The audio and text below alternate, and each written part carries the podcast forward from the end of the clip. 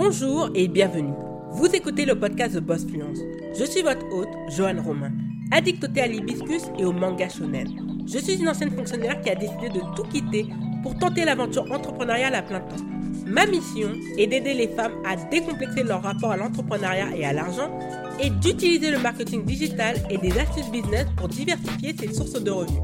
Si c'est votre cas, vous êtes au bon endroit. Soyez confortablement assise, l'épisode du jour commence.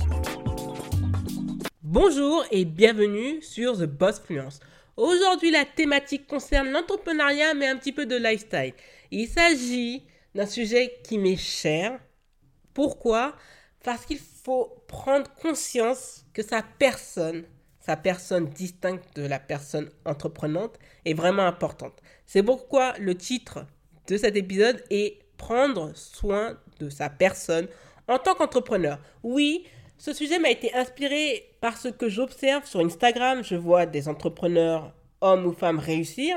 Mais malheureusement, j'ai la sensation que ces personnes s'investissent tellement dans leur entreprise qu'elles donnent l'impression de négliger leur propre personne.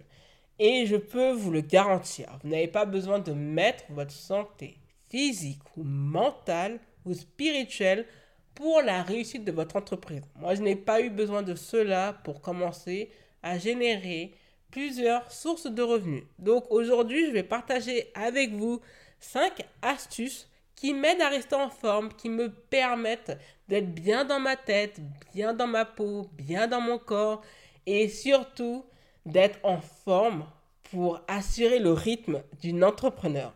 Alors, tout d'abord, le premier point, c'est d'établir une routine matinale. Je vous en ai parlé en long et en large sur comment créer une morning routine qui fonctionne. C'est un épisode qui est présent dans la saison 2 de The Boss Finance. Mais pourquoi je vous dis que c'est important d'établir une routine matinale? Une routine, c'est une habitude. Et les habitudes se construisent dans le temps. Il faut 21 jours pour qu'une habitude se construise et 3 mois pour qu'elle devienne un point clé de votre mode de vie. Donc il faut vous établir une routine et en particulier le matin. Moi ce que je peux vous conseiller comme lecture, c'est un livre que j'ai même offert à plusieurs personnes parce que ça a vraiment révolutionné ma vie, c'est Le miracle du matin par Al Elrod. Ce livre est vraiment génial et il montre l'importance d'une routine matinale.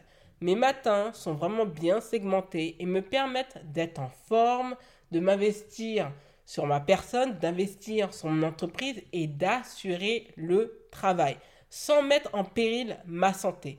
Donc il est important pour vous d'établir certains rituels, certaines règles qui fonctionnent pour vous. C'est bien de s'inspirer d'un tel ou d'un tel, mais il faut faire en fonction de vous-même, de vos envies et surtout de vos aptitudes psychiques et physiques. Tout le monde ne peut pas se lever à 5h15 du matin. Et moi-même, je ne vais pas vous mentir, j'ai commencé à me lever à 5h30 en ce moment. Pourquoi? Parce que je sentais que j'étais un tout petit peu fatigué. Mais me lever avant 6h, c'est indispensable pour moi. Cela n'est pas indispensable pour une autre personne. C'est pourquoi il vous faut caler un rythme qui ne sera pas violent pour votre corps et votre esprit et qui va vous permettre de tenir la route. Moi, ça fait plusieurs mois que je me lève à 5h du matin, 5h15, 5h30, et ça marche pour moi. Je ne suis pas fatigué, je suis en pleine forme et ça me permet de bien rentabiliser mes journées. Mais ce n'est pas le cas pour tout le monde. Donc, créez-vous des habitudes matinales qui vont perdurer et surtout qui vont être adaptées à votre mode de vie.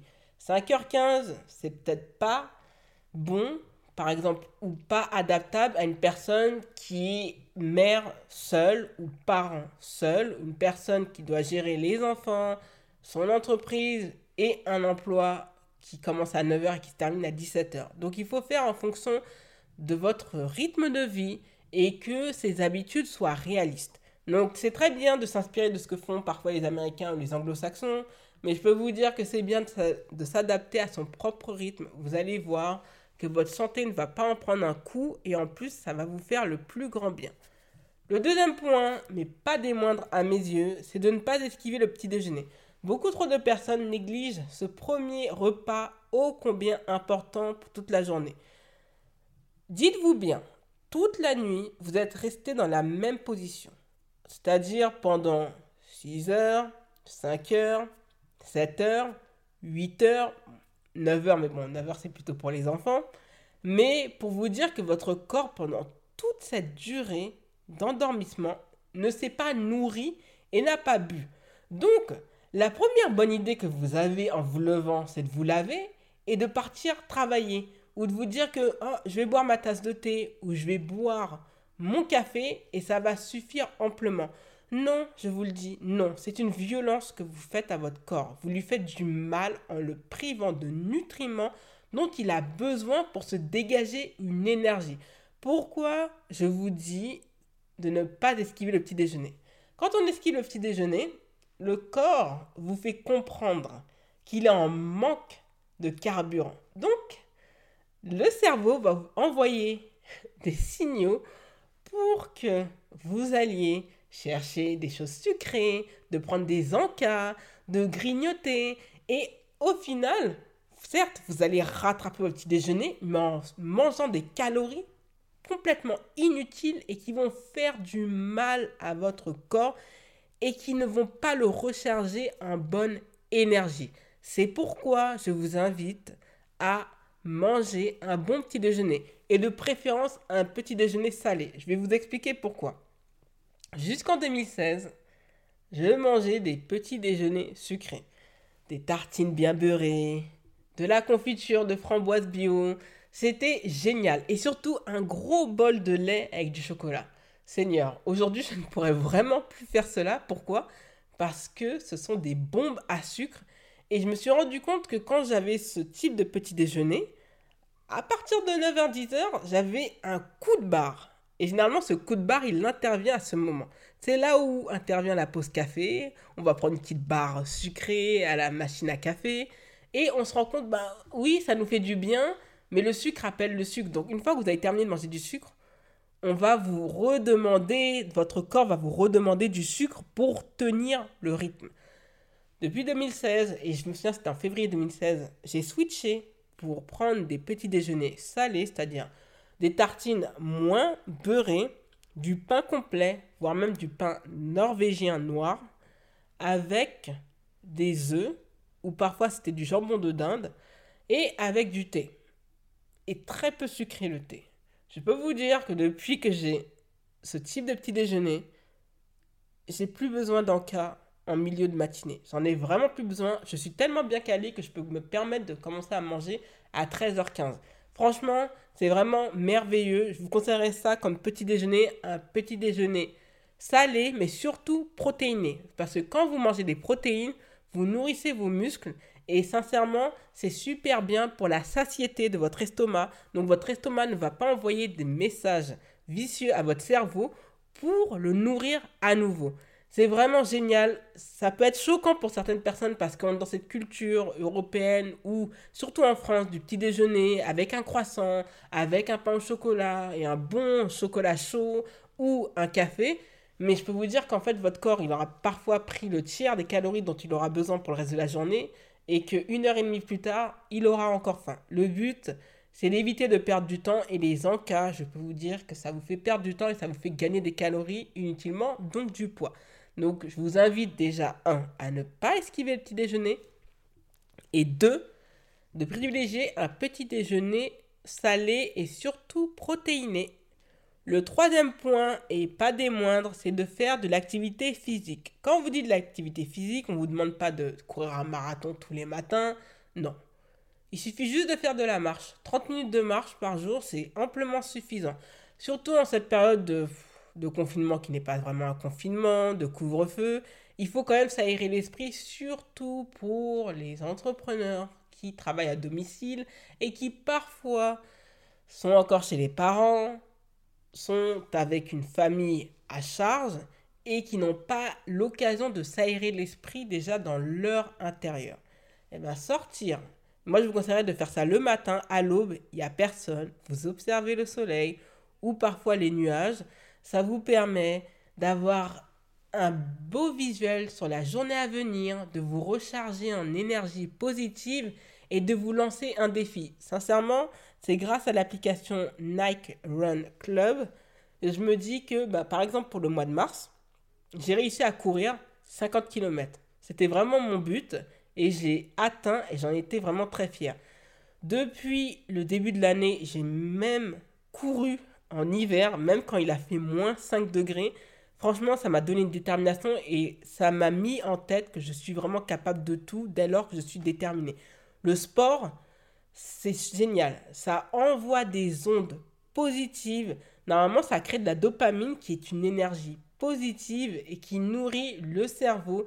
Ça va être un, tout un système de pensée qui vont vous permettre parfois de vous ouvrir l'esprit et d'être beaucoup mieux dans ce que vous faites. Sincèrement, moi, ça m'a aidé énormément de faire du sport. Ça m'a donné une discipline, ça m'a donné une rigueur et ça m'a donné ce supplément de motivation qui a permis ce changement qui s'est opéré au mois de mars où j'avais dit que j'allais commencer à avoir mes premières prestations de services payées. Et c'est arrivé au mois de mars. Tout ça en partie grâce à moi-même en majorité, mais surtout grâce au sport qui donne une routine, qui cadre une journée. Et sincèrement, quand on le fait le matin, faut pas croire, vous ne serez pas euh, fatigué toute la journée. Vous aurez une énergie qui va être régulière et qui va vous faire le plus grand bien. Bien sûr que vous fassiez du sport le matin, le soir ne change rien en fait à votre à la combustion pardon des calories, mais le matin c'est bien parce que vous allez démarrer la journée d'un bon pied et il n'y a pas mieux que de démarrer avec une bonne séance de sport. Le quatrième point, très important à mes yeux, il faut fixer une heure d'arrêt de travail. Alors, beaucoup d'entrepreneurs aiment bien déborder sur leur journée, aiment bien travailler jusqu'à fatiguer et de se dire qu'il est normal, par exemple, de terminer sa journée de travail à 22 heures. Non, non, non. Moi, je l'ai fait l'année dernière et je me suis dit plus jamais.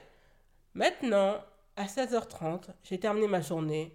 Donc, c'est mon autre journée qui commence.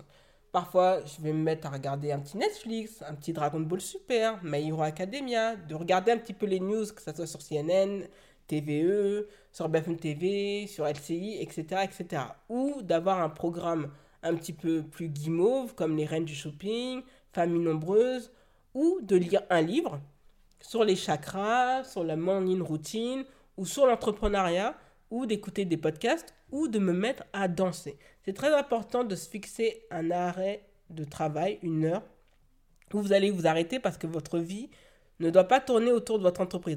Moi, je m'ai toujours dit, je n'ai pas créé une entreprise pour que je devienne esclave de cette entreprise et que ma vie tourne autour de cette entreprise. Je l'ai créée tout d'abord pour me lancer un défi, pour proposer des services, pour aider des entrepreneurs dans le besoin et les aider à atteindre leurs objectifs. Mais je ne l'ai pas fait pour perdre de la liberté. Sinon, il fallait rester dans le salariat où j'avais un programme entre 9h et 17h, mon salaire qui tombait entre le 26 et le 28 du mois, et tout était réglé. Non, c'est vraiment très très très important de se fixer un moment où tout va s'arrêter et où votre autre journée va commencer. Il faut arrêter de croire que l'entrepreneuriat, c'est de travailler 80 heures par semaine. Je ne suis pas avocate, je ne suis pas chirurgienne, j'ai pas à faire autant d'heures de travail.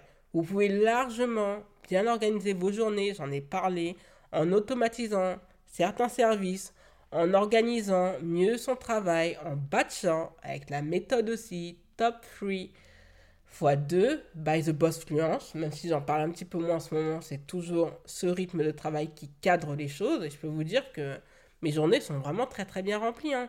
Mais c'est vrai que c'est intense, mais au moins je sais que entre 16h30 et 17h, ma journée elle est finie. Donc je suis beaucoup plus libre, donc je suis beaucoup mieux et je suis beaucoup moins stressé. Pas besoin de travailler jusqu'à 20h et plus. Vous allez vous frustrer, vous allez vous fatiguer et je ne vais pas vous mentir, je vais être très honnête avec vous. Les entrepreneurs qui réussissent à bien gagner leur vie, ils ne travaillent pas au-delà de 18h.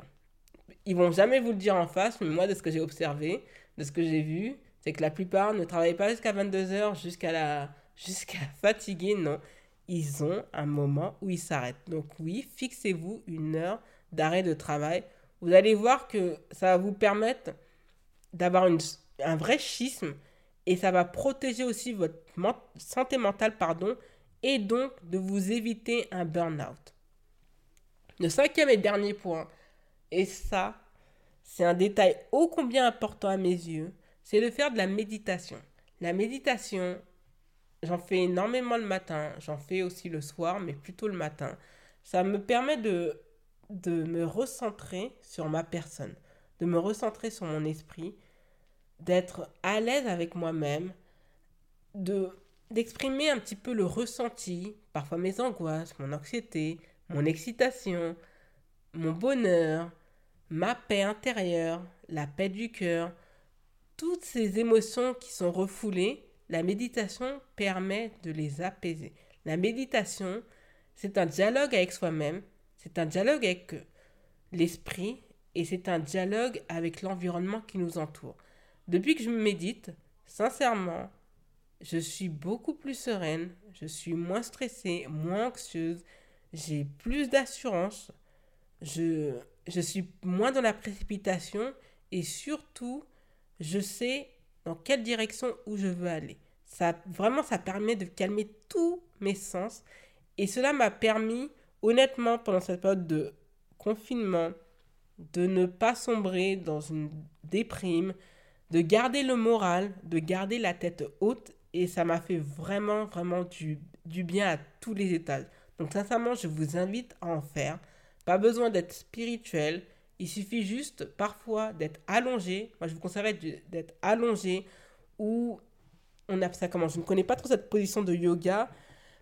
Pas d'être à genoux, mais vous savez, vous avez les, les jambes croisées et vous allongez un petit peu les mains et vous faites attention à votre respiration dans un rythme où vous faites 10 respirations à la suite.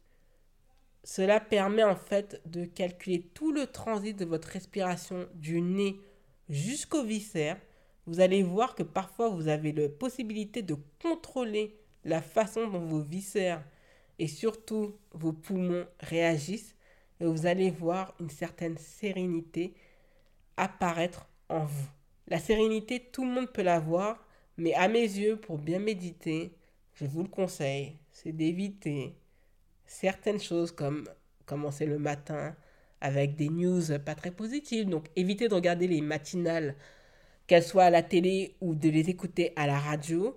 De faire attention, c'est-à-dire éviter de parler si vous n'habitez pas seul, évitez de parler avec les personnes qui vivent dans le même domicile que vous, une, moins d'une heure après vous êtes réveillé, parce que votre corps et votre tête a besoin de sortir de cette phase de sommeil, et surtout de vous consacrer un temps de méditation où vous êtes tout seul et vous n'êtes à la disposition de personne. Vous allez voir que beaucoup de choses vont changer pour vous et vous allez voir que ces petits changements qui sont pourtant, qui à vos yeux peut-être ne sont rien, peut changer énormément de choses pour vous, mais aussi pour votre entreprise. Merci d'avoir écouté le podcast.